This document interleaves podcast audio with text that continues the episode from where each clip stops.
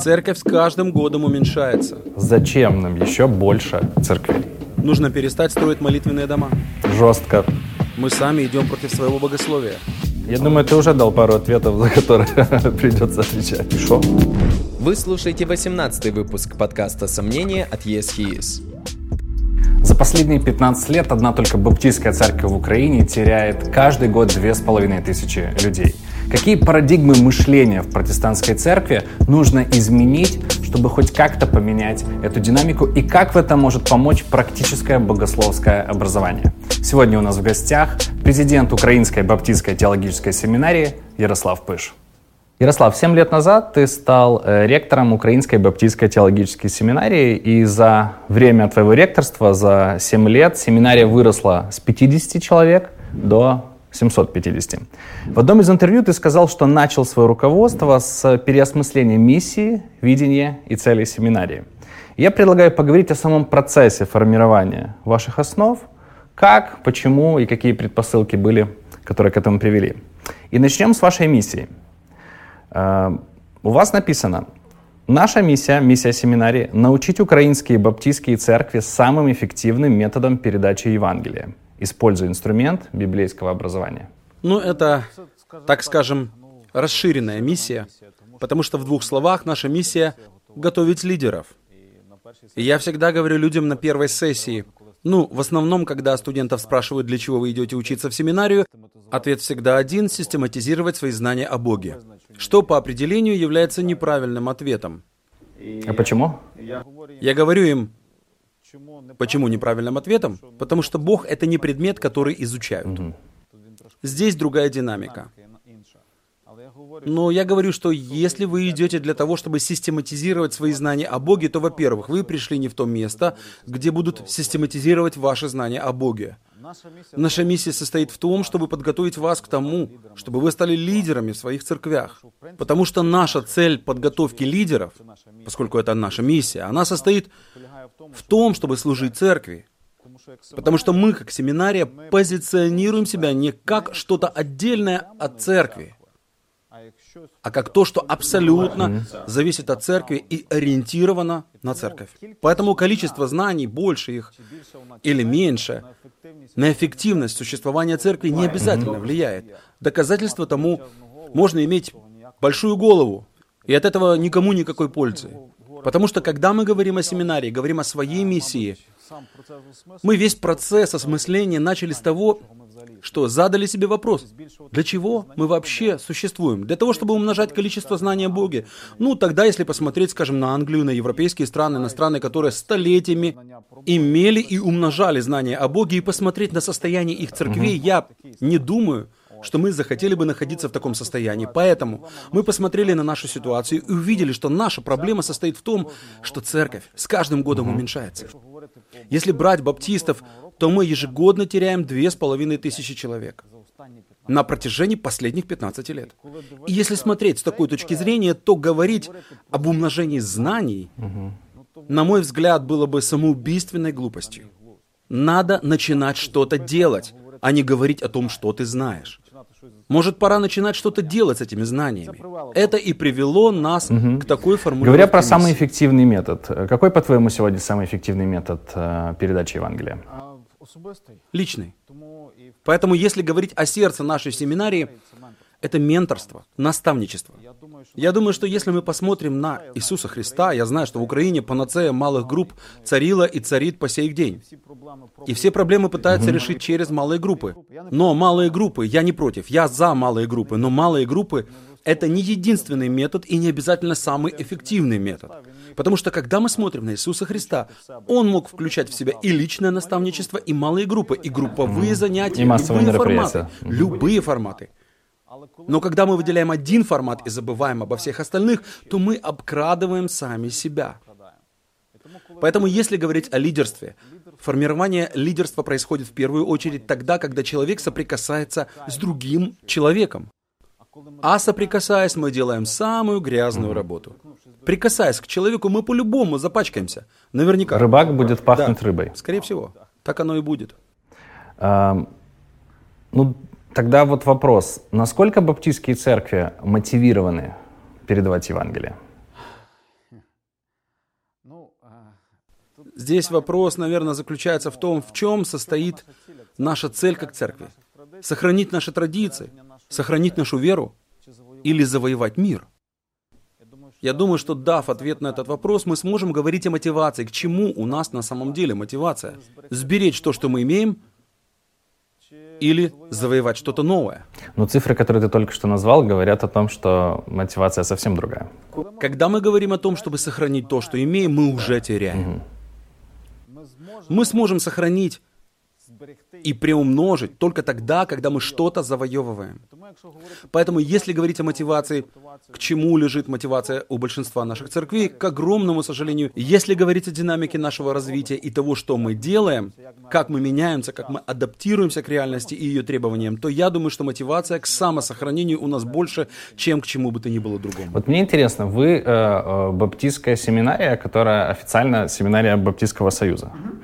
И вот я так понимаю, такой месседж, который ты сейчас озвучил, ты легко транслируешь на каких-то собраниях, братских, больших мероприятиях. Нет, ну, я думаю, что даже в этом году на Баптистском союзе было объявлено, что мы теряем людей и теряем их огромными темпами. Угу. Вот я хотел спросить, какая реакция э, у пасторов на Есть эти, разные да. регионы Украины, и есть такие регионы, потому что я знаю студентов, которые угу. приходят и говорят, что в нашем регионе запрещено говорить о том, что церковь теряет ну, людей. Даже так. Да, есть такие. Я лично слышал, когда проводил собеседование. То есть все делают вид, что... Ну, у них есть логика. Наверное, такая, что если мы говорим, что у нас что-то плохо, то это деструктивно влияет на нашу динамику, на наш имидж, что угодно. Но опять же, когда мы закрываем глаза на истинное положение дел, это становится проблемой, потому что мы никогда не сможем решить нашу проблему, если не посмотрим на нее прямо и не назовем белое белым, а черное черным. Я всегда повторяю, факты не являются нашими врагами. Факты mm-hmm. это наши друзья, с которыми надо дружить и использовать их как можно лучше с тем, чтобы улучшить ситуацию. Сегодня она такая, но она не обязательно будет такой завтра. У нас есть исторические свидетельства того, что мы можем меняться.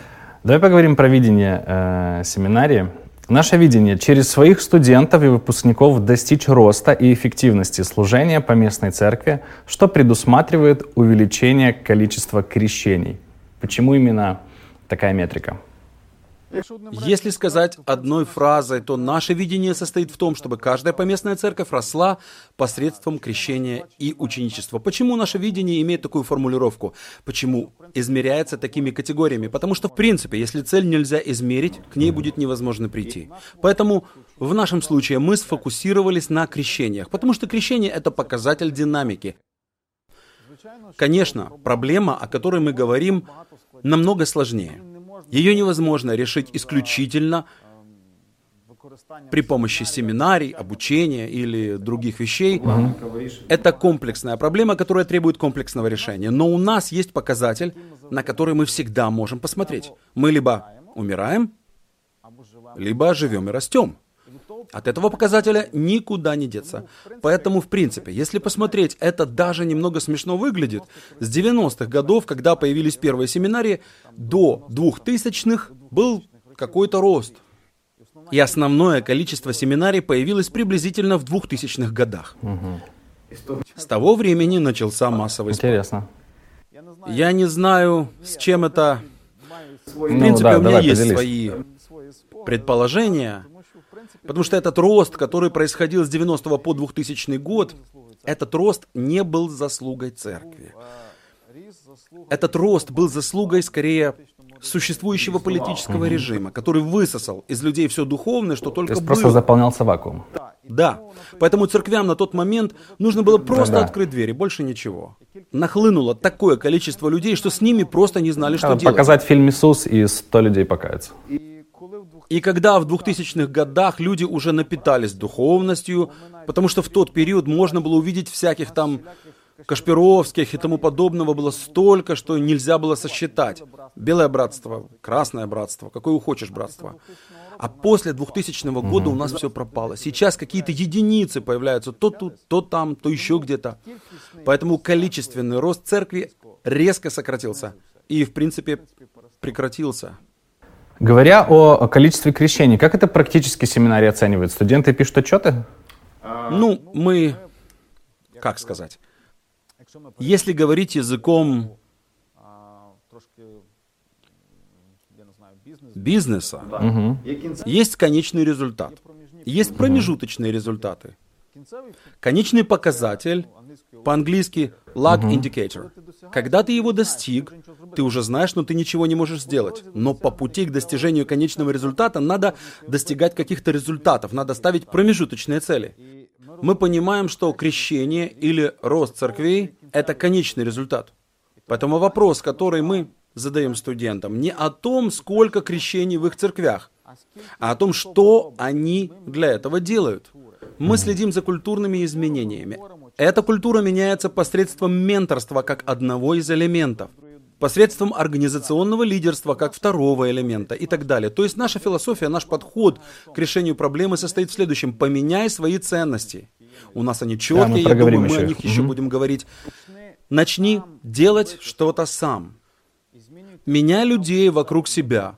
Мы даем конкретные инструменты, так как я убежден, что до тех пор, пока наши убеждения не перерастут в практику, говорить о ценностях без поведения, говорить о знаниях без практики бессмысленно. Поэтому, когда мы говорим студентам, чего мы от них ждем, мы говорим, делайте то, чему мы вас учим. Мы оцениваем сейчас, конечно. Мы говорим о крещениях в церквях, но мы понимаем, что за год, за два, за три это не изменится. Нужно немного больше времени. Мы оцениваем их результат по тому, что они делают. У нас есть инструмент, который называется документ основной ответственности. Это менторство в контексте этого документа основной ответственности, когда человек работает с глазу на глаз в контексте служения. Мы просим людей практиковать это в церквях. Использовать этот документ. Да. Угу. Я, я должен сказать... Это инструмент коучинга, правильно да. я понимаю? Угу. Да. В этом году наш показатель из 100% студентов, приблизительно 73% наших студентов – это лидеры. Из этих 73% от этих 100%, 17% практикуют в своем служении этот документ основной ответственности. 10% из них попытались и не справились. И остальные пока в процессе. Угу.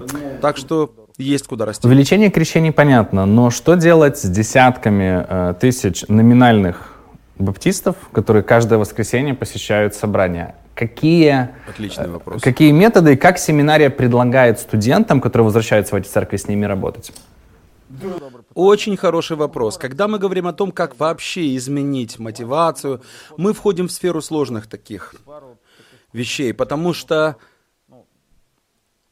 Коллинз, это имя автора, говорит, что если у человека нет мотивации, вы его никогда не замотивируете. Другой Автор говорит о том, что для того, чтобы замотивировать людей, не обязательно замотивировать угу. всех. Надо мотивировать тех, кто угу. уже мотивирован. Они, поднимая свою планку, будут автоматически подтягивать всех остальных. Или все остальные будут сами за ними подтягиваться. Поэтому, если мы хотим изменить динамику церкви и развитие церкви, нам не обязательно надо обращать внимание на десятки тысяч людей, которые являются, так сказать, номинальными христианами. Надо помогать тем, кто хочет что-то изменить. Помогая им, мы автоматически меняем остальных, потому что мы устанавливаем другие стандарты, к которым они тянутся.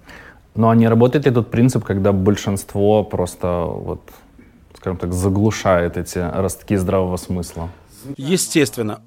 Очень сложный вопрос, на который я пока не нашел ответа.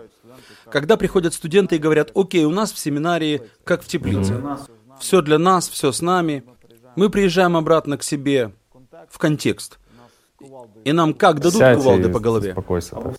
Или в село какое-то за 50 километров от центра города, чтобы ты не возмущался. Я не знаю, я понимаю, что для этого нужно немного времени. Я думаю, что к этому вопросу есть разные подходы, но правильного универсального ответа я еще не нашел.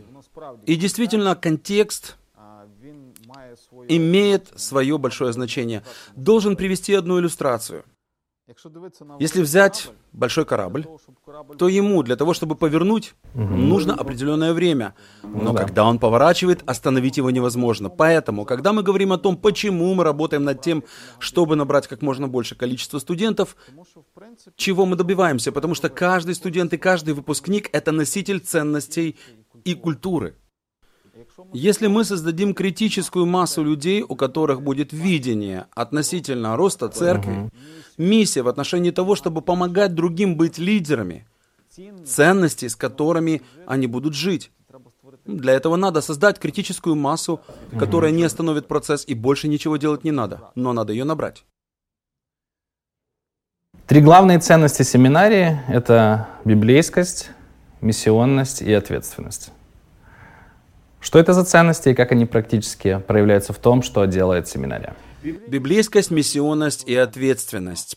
По-украински эта аббревиатура звучно читается как БМВ. Это такая уловка.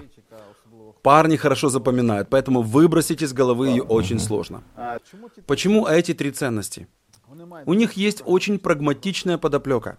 Когда мы начинали наше служение, мы понимали, что часто выпускники нашей семинарии, наверное, не только нашей, но нашей особенно, когда заканчивают семинарию, становятся злыми людьми. Почему? Умными и злыми. Когда они едут обратно в церкви, то церкви молятся, чтобы они не вернулись. Потому что они думают, что они все знают. И когда они возвращаются в церковь, чтобы служить людям, они начинают всем рассказывать, что и как делать. Таким было наше начало. Мы поняли, что мы не хотим умников. Воспитывать таких умников.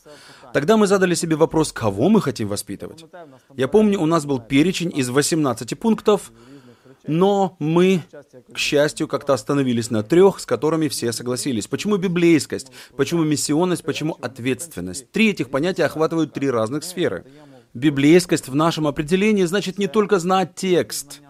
Это значит знать того, кто создал этот текст, знать автора. У нас насчет того, чтобы знать текст, особенно что касается семинарии, знатоков пруд пруди.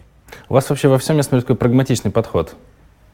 Наверное, это отражение тех людей, которые это делают.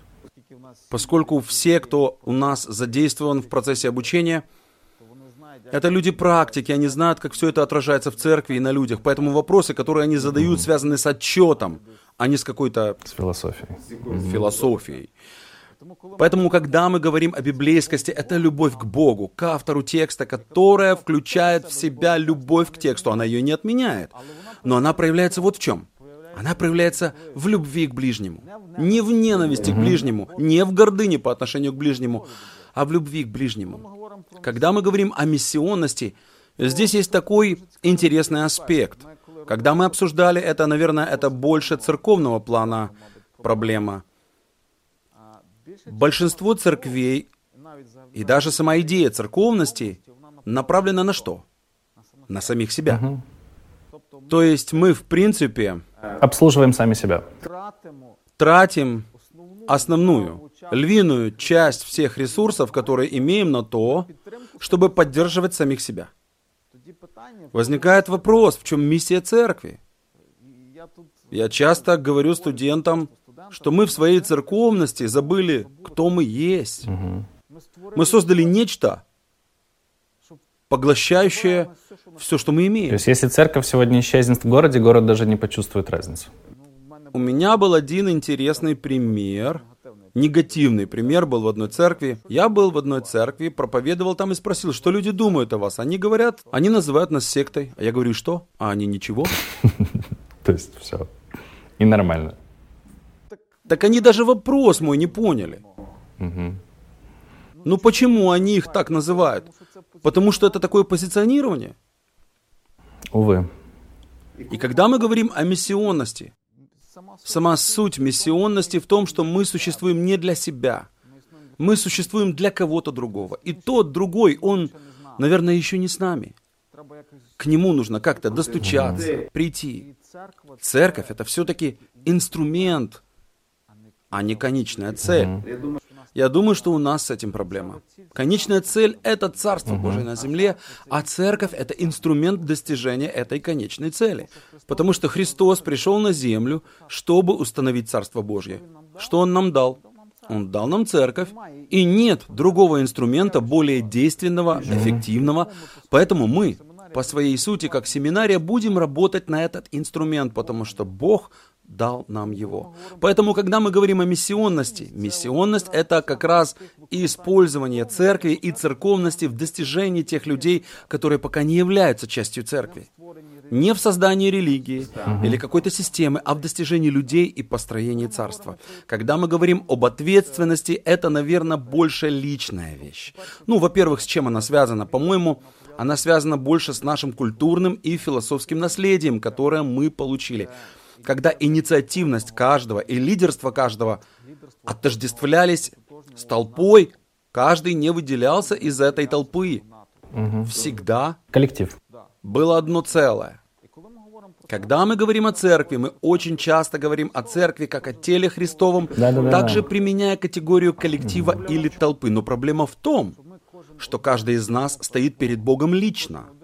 Каждый лично виноват перед Ним. Каждый лично получает прощение. И каждый лично получает духовный дар, которым мы должны служить друг другу в построении церкви и в достижении мира. А тут же ответственность на меня ложится. Как я использую то, что мне было дано для достижения Божьего плана или Божьего видения этого Царства Божьего. В этом случае ответственность связана с использованием тех вещей, которые есть у меня.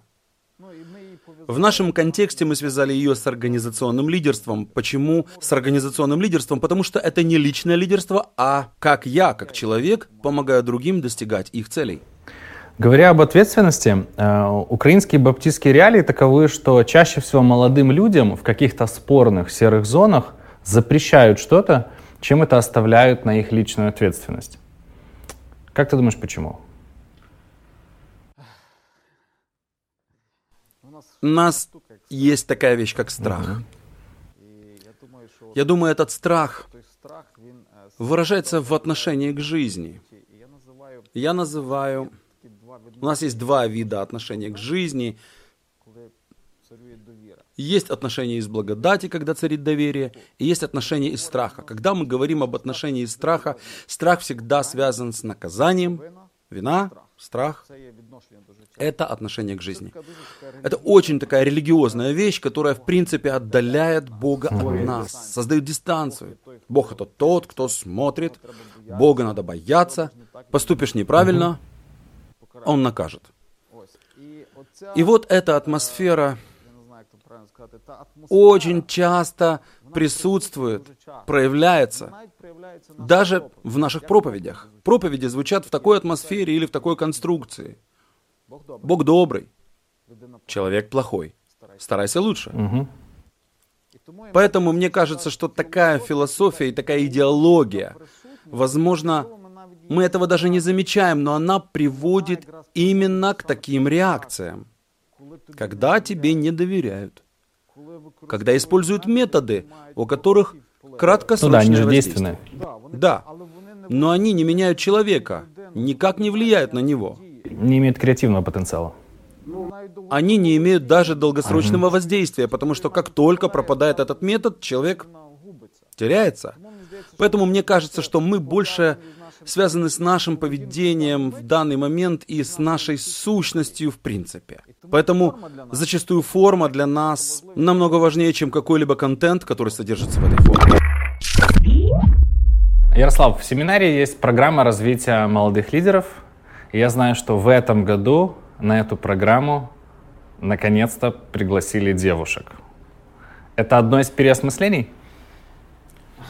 Я думаю, что это один из случаев, когда мы исправили ошибку, допущенную с самого начала. Я не знаю, почему мы никак не можем понять, что Бог сотворил мужчину и женщину, сотворил их как одно целое, потому что у нас либо одна половина, либо вторая половина. Я помню в детстве, когда бабушка водила меня на собрание, женщины сидели слева, мужчины справа. И смешение было грехом, чтобы вы понимали. Когда мы начинали, программа, конечно же, была нацелена на парней, потому что нам нужны лидеры мужчины и так далее и тому подобное. Но я не думаю, что мы исправим проблему, если будем разделять студентов на парней и девушек. Я думаю, что и парни, и девушки — это одно целое церкви, где у одних есть своя роль, у других своя и так далее. Поэтому это, наверное, исправление нашей ошибки, которую мы допустили. Возможно, это не ошибка, а страх, который мы испытывали в самом начале. Мы вернулись к тому, с чего все должно было начаться. А в чем был страх в самом начале? У нас боятся женщин. Почему? Почему их боятся, если э, можно усилиться за счет них? Я не знаю, почему их боятся, но их боятся очень сильно. Я не знаю, боятся, что они станут пасторами, кем-то еще, я не знаю почему. Но они не учитывают одного простого факта, что большая часть церкви у нас все-таки женщины. Это ресурс, который Бог дал церкви, осмотреть на него и позволять ему просто сидеть или стоять, что-то по мелочи делать, это грех. Они являются такой же частью тела Христова, как и мы все.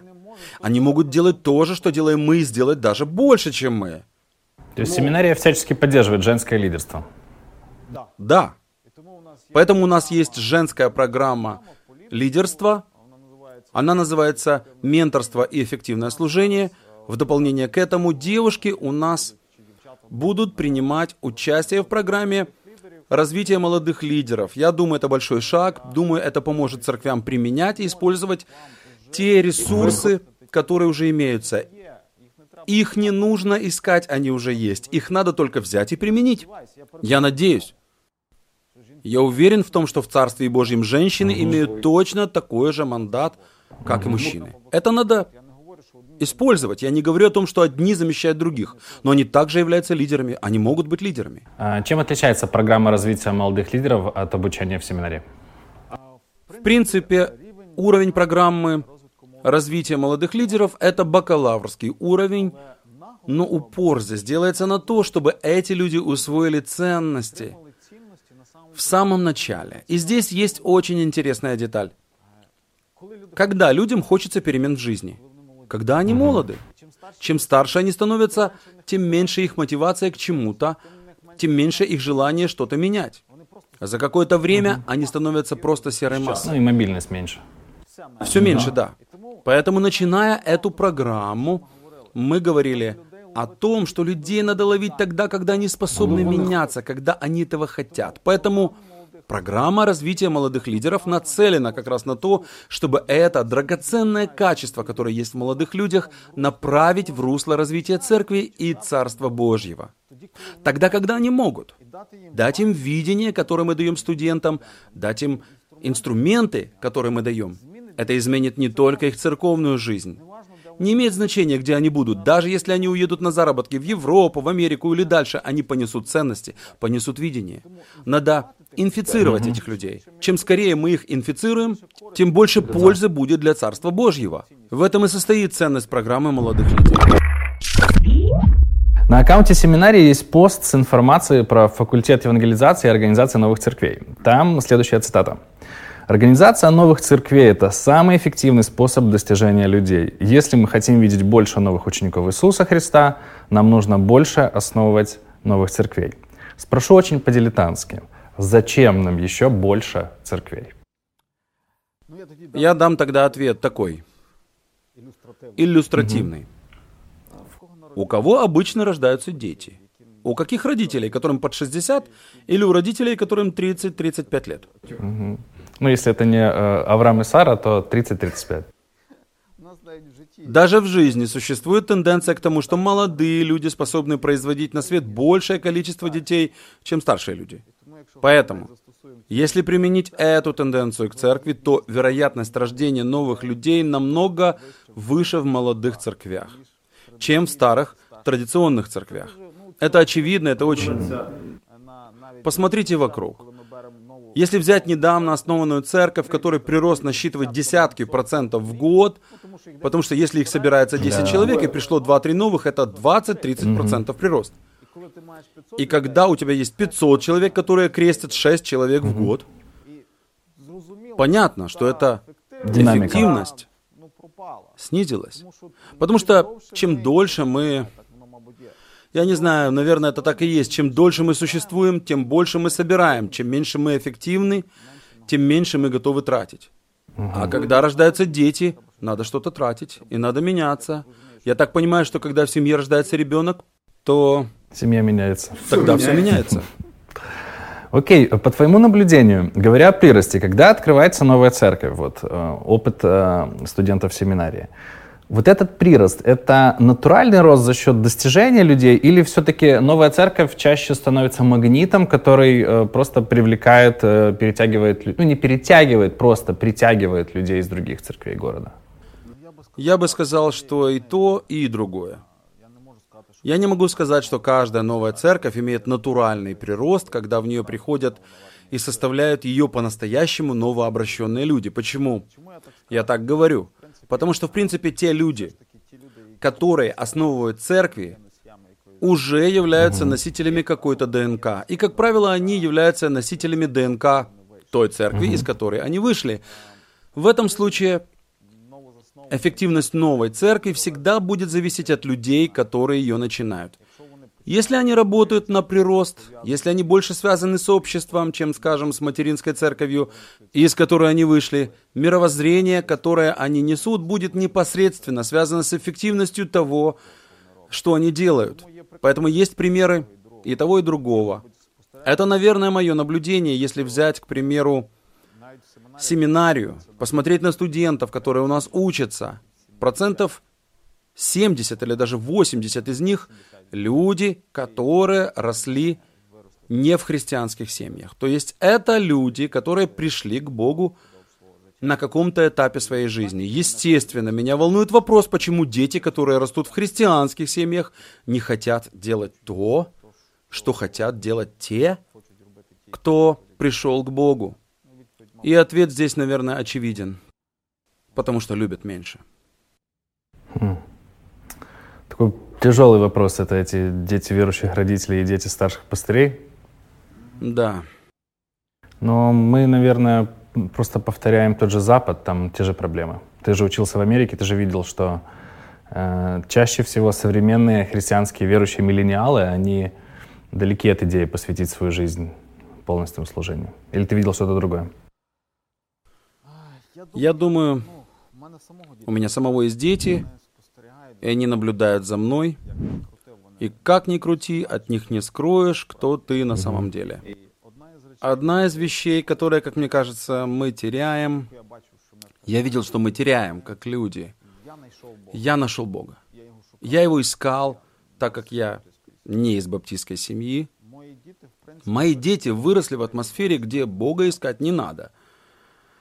Поэтому я наблюдаю Искать не нужно было, потому что он был в семье? В семье, uh да.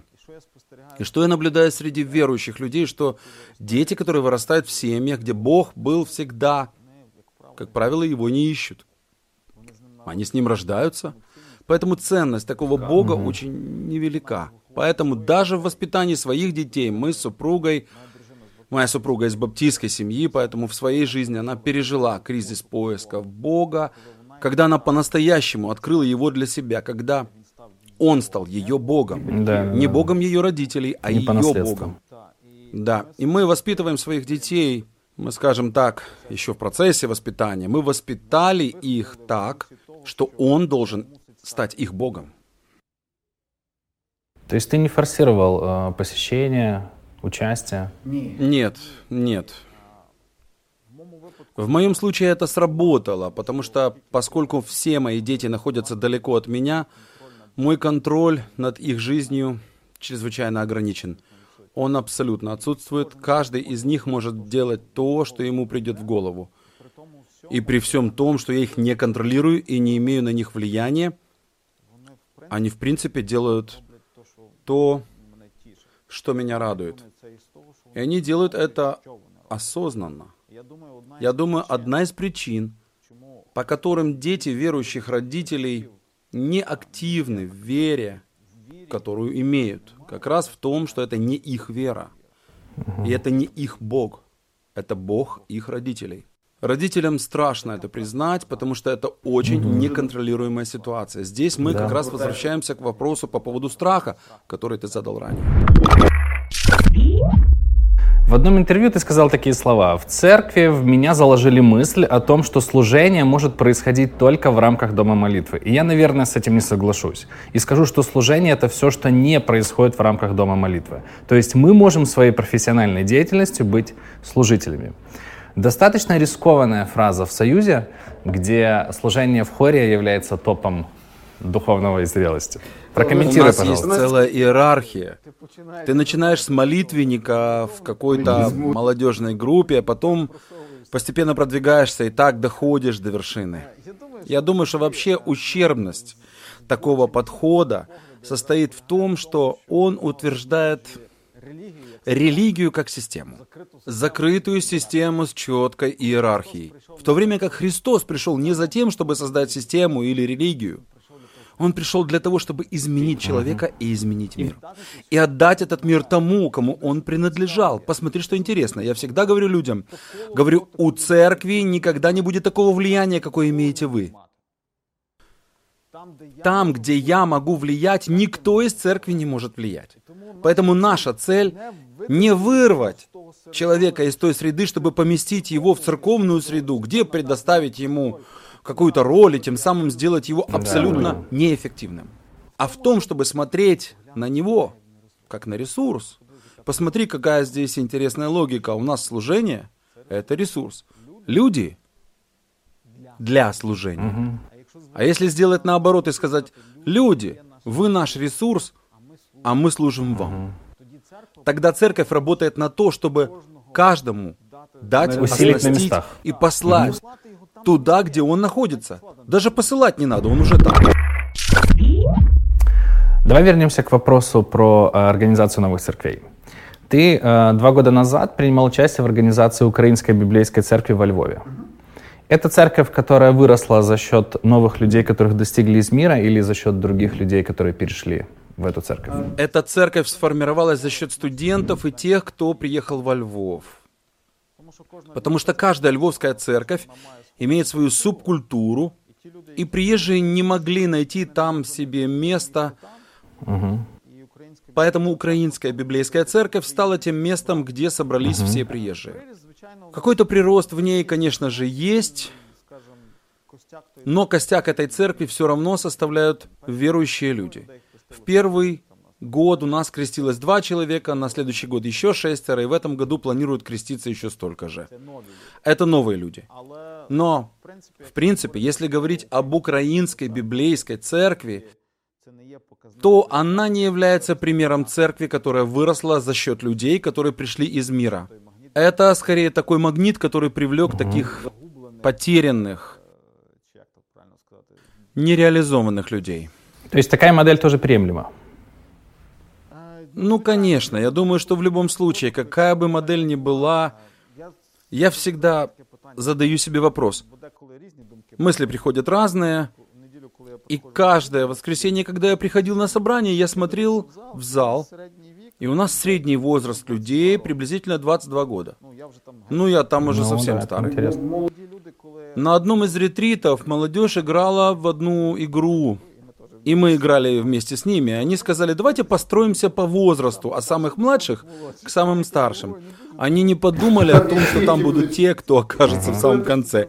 И когда ты оказываешься не в начале ряда, а в конце, хорошо, что там были те, кто были еще старше. Моя жена Слава сказала, Богу, хорошо, что еще они были, а то мы бы остались последними. Вот, и когда ты смотришь на толпу, которая там сидит, и вот что меня все время вдохновляет, так это мысль, что всего этого могло бы и не быть. Эти молодые люди могли бы проспать в воскресенье утром, потому что у каждого из них, я гарантирую, была отвязная суббота, но они без влияния родителей, без влияния традиций, не зная под каким влиянием, встали, привели в себя в относительно нормальное состояние и пришли для того, чтобы помолиться, попеть, побыть вместе. От этого их жизнь не станет хуже, она станет лучше. Поэтому я буду за любую модель, потому что я смотрю на этих людей, и я вижу своих детей. И я хочу, чтобы они делали то же самое. Я почему спрашиваю про Украинскую библейскую церковь? Потому что в одном интервью э, ты так сделал такое заявление, э, достаточно уверенное, э, я процитирую. Э, говоря о ценностях семинарии, ты сказал, мы ставим себя за образец и пробуем подтянуть людей. Мы можем без сомнения утверждать, что являемся библейскими, миссионными, ответственными и имеем право формировать такие ценности в других людях. Поэтому мне интересен кейс э, Украинской библейской церкви, потому что это как раз концентрация людей с такими ценностями, насколько я понимаю, потому что это семинария. И вот насколько э, люди, концентрированные в одной общине с такими ценностями, могут Э, сказать о том, что церковь действительно растет, люди принимают крещение, и эта церковь э, практически может стать э, примером проявления этих ценностей. Денис, тут есть еще одна проблема. Каждый из нас — это продукт чего-то или кого-то. Угу. Даже когда мы говорим о библейскости, миссионности и ответственности они на что-то накладываются. И сознание, которое формируется в течение долгого времени, должно пережить некие кризисные моменты для То того, есть корабль еще разворачивается? Очень сильно. Угу. Я с большим удовольствием говорил бы о том, что УБЦ — это самая библейская миссионная церковь, какая только есть в Украине. Но даже будучи частью этой церкви, я не ну, могу Вот это интересно, сказать. ведь церковь-то новая. Вот чистый лист, пишите историю. А люди какие? Угу. Я понял. Или ты думаешь, что в семинаре те, кто говорят о БМВ, они являются чистыми носителями БМВ? Смотри, ты заметил очень важную вещь. Я недавно был в Израиле. Не так, чтобы я очень хотел туда поехать, но сложились такие обстоятельства, которые почти заставили меня туда поехать. Мы жили на берегу Галилейского озера и постоянно завтракали с видом на Галилейское озеро. Я смотрел на рыбаков, которые плавали в своих лодках, тянули сети, я подумал о том, что прошло две тысячи лет, но они по-прежнему, как плавали на этих лодках, как таскали свои сети, так и сегодня плавают и таскают эти сети. Когда я посмотрел на это, ну, во-первых, Израиль, по сути, очень маленький, Галилейское море, озеро, оно на море, оно близко не тянет. Я подумал, каким было мировоззрение тех рыбаков, которые были учениками Иисуса Христа. Я даю тебе гарантию, что у них не было глобального видения мира. Но что интересно, если бы не было первого поколения учеников, у которых не было глобального видения, никогда бы не было второго поколения учеников. Угу. Того же Павла, который был из второго поколения учеников. А он имел абсолютно другое видение. Поэтому, если брать УБЦ или даже нас, я не знаю, сумеем ли мы достичь тех успехов, тех результатов, которые перед собой ставим, но я уверен, что если мы, будучи первым поколением, этого не сделаем, то второго поколения уже не будет. Кто-то должен начать. Поэтому, когда мы спрашиваем себя, а УБЦ — это успех? Я думаю, что да. Абсолютно ли мы отражаем все эти ценности? Я думаю, найдется кто-то, кто сделал бы лучше, чем мы, и обязательно сделает. Еще одна цитата, которую попрошу тебя прокомментировать. А, одна из парадигм, которые я вижу в наших церквях, это разделение святого и грешного. Церковного и светского, верующих и неверующих. Оно очень сильно сидит в каждом из нас и нашем понимании. Как, по-твоему, эта парадигма влияет на церковь? Я думаю, она открывает суть нашей природы как верующих людей. Посмотри, как интересно, когда Иисус Христос пришел на землю, как Он называл себя? Сыном Божьим. Сыном человеческим. А, сыном человеческим да. Он хотел, чтобы его называли Сын Человеческий и говорил о себе как о Сыне Человеческом. Почему Сын Человеческий? Он же mm-hmm. был Сыном Божьим. Потому что пропасть между человеком и Богом была непреодолимой. И когда Бог воплотился, Он сказал, я хочу быть человеком. Теперь посмотри, что происходит с нами, с церковью. Как мы себя называем? Верующие. Как мы называем всех остальных? Неверующие. Мы называем и так далее и тому подобное. Посмотри, у нас целый словарный запас, который описывает людей, ради которых мы существуем. Но все эти слова нас разделяют и роют такую пропасть, что преодолеть ее не может никто из нас. Поэтому, наверное, пора сложить все части вместе и перестать разделять. Я думаю, что одно из первых изменений в нашем сознании — о чем говорит это разделение? Оно характеризует наше сознание, что мы лучше них. И даже наша эксклюзивность, то, что мы, дети Божьи, а не твари Божьи, как некоторые любят говорить. Это подтверждает мою теорию. Я боюсь, что она верна. Я хотел бы, чтобы это было не так. Потому что даже то, как мы себя позиционируем, мы себя считаем лучше других. Как в отдельно взятой церкви эту парадигму мышления изменить, кроме э, публичных проповедей? Мне кажется, в чем будет проявляться это изменение? Понимаешь, изменение будет проявляться в нескольких вещах. Я могу назвать четыре конкретные сферы, в которых оно будет проявляться. Первое. Любовь всегда пропорциональна дистанции. Чем больше дистанция, тем меньше любви. Если ты любишь кого-то, ты к нему приближаешься. Поэтому для того, чтобы преодолеть это разделение, надо приблизиться к людям. Не отдаляться от них, а приблизиться. Второе. Изменить терминологию. Надо перестать называть себя такими, а их вот такими. Бедные, богатые, республиканцы, демократы и так далее и тому подобное. Надо стремиться к тому, чтобы называть себя одним целым. Приведи пример. Дети Божьи. Угу. И они и мы. Сироты угу. и дети. Угу. В чем разница? Бог сот... Месседж такой. Бог сотворил всех, все дети, вам нужно вернуться домой. Да. Одни живут как сироты, угу. при том, что у них есть папа, а другие нет. Третье. Начать в них верить. Мы же не верим в них. Мы в себя-то толком не верим, что Бог может нас использовать, но начать верить в них, что они могут что-то сделать.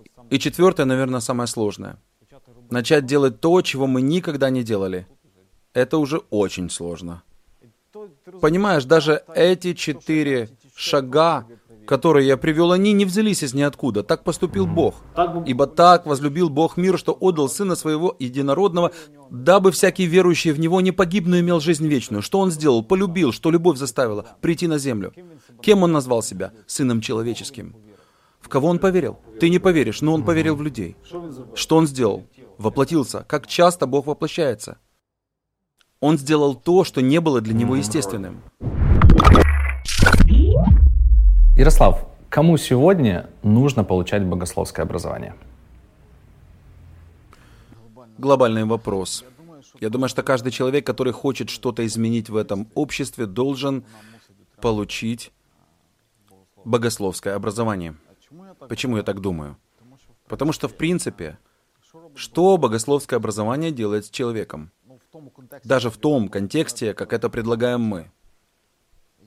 Я не хотел бы чтобы они получали богословское образование в классическом mm-hmm. смысле, потому что ничего хорошего из этого не выйдет. Я не думаю, что нам в нашей ситуации нужно больше людей, которые сидели бы в закрытых кабинетах и разжевывали бы каждую букву, которая написана.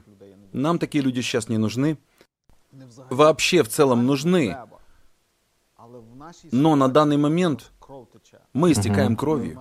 Мы умираем. Нам жизнь надо спасать. Когда спасают жизнь, не будут ждать профессоров. На симпозиумы. Там да. будут раны зашивать. Угу. Поэтому, когда мы говорим о богословском образовании, что современное богословское образование может дать человеку, оно может сделать его способным адекватно реагировать на потребности общества, в котором мы живем. Потому что образование в любом случае является тем мостиком между тем, что я знаю, и тем, в чем нуждаются люди. Как я могу дать им это? Без этого осмысление нереально. Апостол Павел идеальный пример этого. Он был богословом, но, с другой стороны, он был прагматиком до мозга костей. Он не оставлял свое богословие только для книг.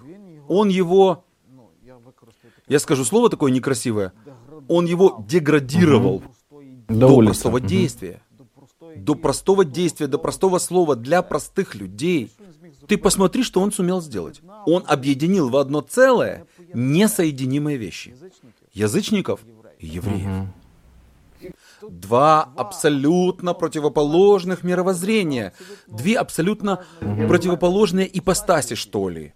И он смог объединить их в одну в церкви. Не он лично, конечно же, но его прагматичный подход к насаждению церквей смог объединить необъединимое. И та церковь, которая едва не застряла в Иерусалиме, стала церковью для всей империи. Почему? Потому что у него было образование. Я не думаю, что это могли бы сделать ученики. Угу. Я тоже так думаю, что было такое ощущение, что Иисус выждал время, а потом подумал, так, давай-ка будем включать тяжелую артиллерию и призвал Павла. Кто получил первое послание для язычников? Петр. Насколько его хватило? Ненадолго. Потому что он был носителем старого сознания. Но опять же, не будь Петра, да? не было бы и Павла. А, говоря о богословском образовании, давай возьмем пастырей постарше, которые в служении, например, 25 плюс лет, они исторически так сложилось, никогда не учились. Стоит ли им сегодня получать э, богословское образование в БТС? Давай помечтаем. Давай, Денис, я попробую ответить на этот вопрос, опять же, иллюстрацией или Давай. примером. Кипяток, горячая вода. Что происходит с яйцом, когда мы опускаем его в кипяток? Каким оно становится? Твердым. Если мы кладем в кипяток морковь, какой она становится? Мягкой. Кипяток один и тот же. Воздействие совершенно другое. Противоположное. Мой ответ на этот вопрос будет таким. Образование, скорее всего, будет полезно для тех, кто готов меняться. Если человек не готов меняться, то образование никакой пользы не принесет. Во-первых, человек не выдержит. Во-вторых, образование ничего не изменит, а скорее всего сделает его еще более твердым. Не мягче, а тверже. Потому что одних образование должно делать твердыми, внушать ценности. А других оно должно смягчать, учить их принимать те вещи, которые они видят и не принимают. К огромному сожалению, я уверен, я услышал это от Энди Стэнли, он сказал так, если вам 40 лет и больше, то вы ничего нового и стоящего не придумаете. Жестко. Те, кому до 25, кому от 25 до 40, они могут придумать что-то новое. Но задача тех, кому за 40, помочь им реализовать то, что они придумали. Потому что без вас они ничего не достигнут. Потому здесь надо установить какой-то баланс. Что в какое время делать? Если человек готов двигаться дальше и поддерживать молодое поколение, делать его эффективным, то он должен сделать все, что в его силах, чтобы это осуществить. Но если этот человек станет еще более твердым, то лучше ему не идти учиться. Э, интересно, что мы э, на интервью с э, Миколой Романюком обсуждали вот переосмысление, которое они проходили командой, и меня тогда удивило, что это ну, люди взрослые, то есть они прошли переосмысление уже достаточно взрослом возрасте, это не молодые ребята до 25. Я правильно понимаю, что то, как ты видишь, что вот это переосмысление в Баптистском Союзе в церквях придет с молодой кровью? Или ты считаешь, что есть все-таки шанс, что пастыри постарше какую-то свою личную реформацию тоже переживут? И есть ли примеры такого? Ну, мне, наверное, проще сказать, если мы говорим об Ирпенской библейской церкви, что половина их пастырей это, в принципе, наши бывшие студенты и выпускники. То есть даже на этом примере можно сказать, что среди них произошло это переосмысление. Но Николай также говорил о том, что, в принципе, их церковь была построена на ценностях. Костя Гончаров, который основал эту церковь, заложил эти ценности в само основание церкви, и она рождала людей, способных к переменам. Когда же мы говорим о людях, которые происходят, скажем, из другой среды, которые не всегда способны к переменам, то основная мотивация, кто идет учиться? Идут учиться только те люди, которые понимают, что они не знают всего. Поэтому я думаю, что даже старшее поколение, потому что у нас есть на пасторском факультете, там средний возраст около 40 лет. Это люди, которые уже осмыслили жизнь. Это не те люди, которые еще думают, чем заниматься в жизни. Они уже знают жизнь, а некоторые из них немножко уже выдохлись и пытаются найти второе дыхание в жизни. И когда человек приступает к обучению, это обучение начинает его ломать. В первую очередь, оно ломает мое сознание того, что я всего не знаю. Здесь в пух и прах рассыпается вся наша гордыня, потому что я, как пастор, должен всем рассказывать, что и как должно быть, но это так не работает. Поэтому если человек не готов получать образование, не готов принять тот факт, что ему нужно меняться, тогда лучше не начинать.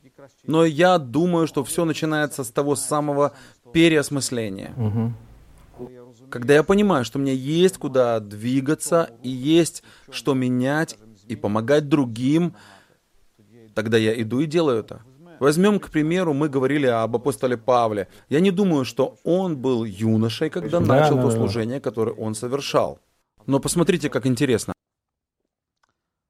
Кто заставлял апостола Павла сажать христиан в тюрьмы до того, как он обратился? Никто, кроме него самого. Угу. У него была внутренняя мотивация. Кто заставлял апостола Павла носиться по всей империи и насаждать новые церкви? Тот же самый апостол Павел. Поэтому эти внутренние моменты, которые есть в каждом человеке, они открываются. Мы не меняемся по своей сути, но мы находим способ что-то изменить. И то мировоззрение, то видение, которое он получил, он получил только после своего обращения. Я думаю, что для таких людей образование может стать инструментом, посредством которого Бог может расширить траекторию видения каждого из нас. Очень часто я слышал в интервью и в эфирах, на которых ты был, ты, вы постоянно говорите вот переосмысление, изменение новых форм, особенно э, мне понравился ваш последний эфир, когда вы говорили, что пандемия нас всех изменила и что это уже мы не можем вернуться и не будем теми прежними. Э, здесь такой интересный вопрос, который я рад, что я могу именно тебе задать. Как ты считаешь, экспозиционная проповедь — это форма или суть? И изменится ли э, форма проповеди? Потому что это то, что считается основой баптистской идентичности. Ты задал хороший вопрос по поводу экспозиционной проповеди. Знаешь, я заметил, что даже само слово «библейскость», библейская церковь, не знаю, библейский колледж, библейская семинария, когда мы говорим о библейскости и когда мы говорим об экспозиционной проповеди, экспозиционная проповедь — это библейская проповедь или не библейская проповедь, видишь, здесь образуется такой, я бы сказал, оазис идентичности, когда что-то одно ставится угу. выше другого. Я думаю, что если мы говорим об экспозиционной проповеди, то это все-таки форма, а не суть. Это всегда. Писание. Но в чем я вижу опасность? И она проявляется достаточно сильно даже у нас. В Украине, в России, наверное, проявляется еще сильнее, когда экспозиционная проповедь становится единственно правильной проповедью, когда все остальное не то чтобы приравнивается к греху, но где-то недалеко от этого. Естественно, я с таким положением вещей не согласен. Я за экспозиционную проповедь, и в своих проповедях я использую принципы экспозиции, это мое. Но я думаю, что когда мы возводим экспозиционную проповедь в разряд единственно правильных, мы форму делаем сутью и сами себе создаем проблемы. Тогда все становятся неправыми, кроме меня и так далее. А там уже целая цепочка, они все знают. Люди понимают, о чем я говорю. Да. Какие вещи протестантской церкви в целом нужно было перестать делать еще вчера? Давай говорить о Э, там, знакомом тебе контексте Баптистского союза?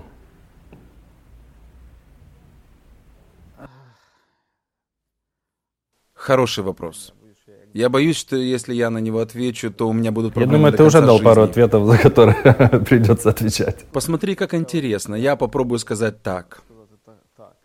Я думаю, что одна из вещей, которые надо было перестать делать еще вчера, это перестать строить молитвенные дома.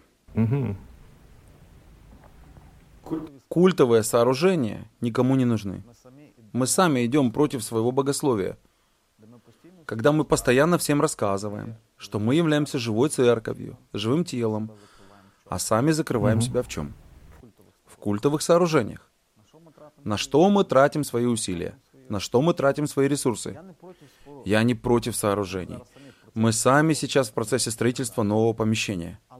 Но помещение не является первоочередной задачей. Культовое сооружение — это не предмет первой необходимости. Сооружения нужно строить, но они нужны для чего? Не для того, чтобы поклоняться Богу. Мы говорим, что в этих сооружениях мы поклоняемся Богу. В этом вообще нет никакого смысла. Эти сооружения должны служить на благо людям, которым мы служим. Поклонение в жизни. И только иногда мы собираемся для того, чтобы корпоративно прославить Бога. Но одна из самых больших ошибок, как мне кажется, ошибок, которые и отделили нас от общества, и продолжают отделять общество от нас, это, наверное, культовые сооружения, которые мы считаем такой себе основной ценностью. Да, да, да. Я думаю, что это надо было давно перестать делать. К счастью, местами есть уже проблески, когда люди приходят к осознанию того, что вместо культового сооружения можно было бы построить какой-то социальный центр или что-то mm-hmm. еще построить. Что-то, что будет служить немного дольше, чем один mm-hmm. раз людям собраться и помолиться.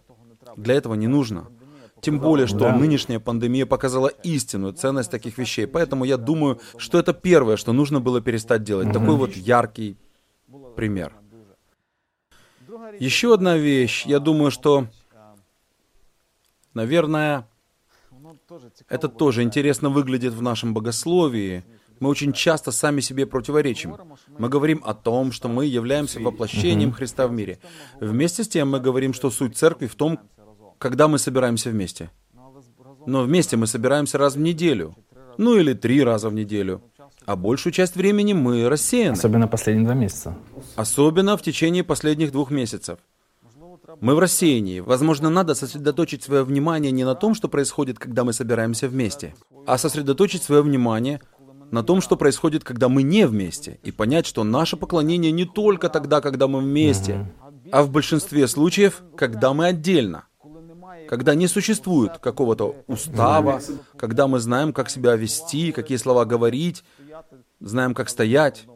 Однажды я был на служении в одной очень традиционной церкви, у меня было очень интересное ощущение, что все вокруг знали, что происходит, кроме меня. Все вставали и садились так синхронно, а я не знал, что происходит. Это как-то так и выглядит. Когда мы вместе, мы знаем эту синхронность. Но когда мы попадаем в мир, синхронность становится совсем другой. Я думаю, что здесь надо перестать, перестать быть этим, я не знаю, святым остров, который собирается раз в неделю, а начать быть людьми, которые живут в обществе. Ну, здесь, наверное, то, о чем мы постоянно говорим, воплощением Иисуса Христа. Это вызов. Ну и я уже говорил об этом в одном из интервью, о том, что мы всегда сосредоточены на одном дне. Ну да. Но есть же понедельник, вторник, среда и так далее. Такое впечатление, что между воскресеньем и всеми остальными днями такая пропасть, что ее никто одолеть не может. Я вообще думаю, может быть, в воскресенье как-то запретить? Чтобы его не было. А остался понедельник. Мне было бы интересно. У нас пандемия, там запретили собрание. А что, если бы, знаете, воскресенье так вывели? Что бы стало с нашей сущностью? Какие вещи протестантской церкви в целом нужно начать делать сегодня, чтобы продолжать быть актуальной и эффективной в своей миссии? Я думаю, что протестантская церковь мы вообще по своему богословию, по своей сути, мы много говорим о вере. Самый большой недостаток общества на сегодня – это отсутствие веры. Если мы обратимся к своим корням и начнем говорить о вере, и действительно иметь эту веру, которая выражается в ценностях, где поклонение проявляется в повседневной жизни – где повседневная работа является способом поклонения Богу и служения другим людям. Я думаю, нам цены не будет. Просто вернуться к тем корням, к тому, с чего мы начинались. Где каждый человек, я не знаю, я этот пример постоянно привожу студентам. Когда два монаха услышали о Лютере, о его тезисах, пришли в церквушку у себя в селе, Взяли, заколотили ее, забили досками и на дверях написали «Теперь идите и поклоняйтесь Богу». Люди пришли под дверь и спросили, куда идти поклоняться Богу. Они им сказали, куда? Там, где они есть, потому что все приходили туда поклоняться. Мы от этого произошли. Я думаю, что нам надо к этому вернуться. Даже если посмотреть на нас, украинских баптистов, у нас начало было просто идеально. Да, очень миссионерский идеальное, понимаешь? Мы занимались тем, что мы могли делать. Мы несли Писание, мы проповедовали Евангелие, мы достигали людей. Есть одно исследование, которое я изучал в процессе своей дипломной работы. Это в университете Хьюстона один человек исследовал. Статья называется «Неизвестная реформация в Украине». Он показал, что в центральной, южной и восточной Украине В начале 20 века количество протестантов было настолько большим, что православные храмы закрывались. Метод распространения протестантизма заключался в открытии общеобразовательных школ. Причина очень простая. Все протестанты — это люди книги. Люди в селах читать не могли. Для того, чтобы донести им Библию, их читать. надо было сначала научить читать. Поэтому официально это была статистика, которую он приводил. Самый высокий уровень грамотности в Российской империи был среди населения Центральной и Восточной Украины. Как результат работы протестантов, которые учили людей читать, чтобы они смогли читать Библию.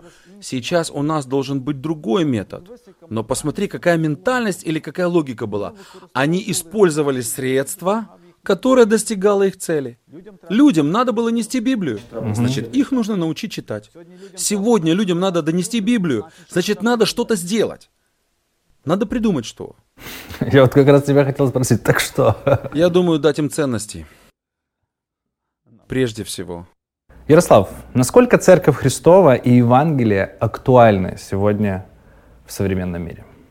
Для чего людям Бог, для чего людям Церковь, светским людям? Мне кажется, я повторю уже известные слова, что без поместной церкви у этого мира нет надежды. Потому что, когда мы говорим о таких вещах, как свобода, вера, правда, милосердие, прощение, принятие, где мы должны их найти? Где мы вообще можем понять, кто такой человек и что этому человеку делать? Посмотрите, что происходит. Мир ставит нам такие задачи, с которыми мы никогда не сталкивались. Где нам найти идентичность, которая поможет нам выстоять перед лицом любых проблем? Кто нам ее должен дать? Мировоззрение, которое мы видим вокруг себя, это вызов, как для философии, так и для всего остального. Дать человеку корень или стержень, который сможет справиться с этими проблемами. И я думаю, что сегодня дает церковь каждому человеку? Она в первую очередь называет человека человеком, когда человек является творением, которое имеет Творца. С этого все начинается.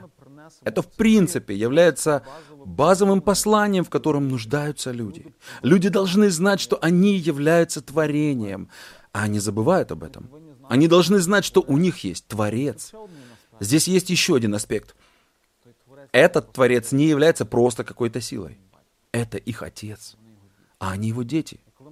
Когда мы смотрим на общество, общество для меня выглядит так, знаешь, как собрание сирот, у которых есть живой папа, но при этом они живут как сироты. Вот это, наверное, один из тех вызовов для нас, как для церкви. Мы думаем о своей эксклюзивности и называем себя детьми Божьими. Но ведь все люди дети Божьи. Одни живут как сироты при живом папе, а другие знают папу, но другим о нем не рассказывают. Поэтому я думаю, что церковь первая нужна миру для того, чтобы дать ему идентичность. Церковь нужна миру для того, чтобы назвать творение творением, а Творца Творцом. И самое главное, мне кажется, что церковь нужна миру для того, чтобы люди перестали жить как сироты при живом папе. У них есть отец, который их ждет. И мы, как церковь, являемся инструментом для того, чтобы рассказать, люди, вы не одни. У вас есть папа, который вас любит и называет вас своими детьми. Я думаю, что в этом наша миссия. Ярослав, спасибо тебе большое за интервью.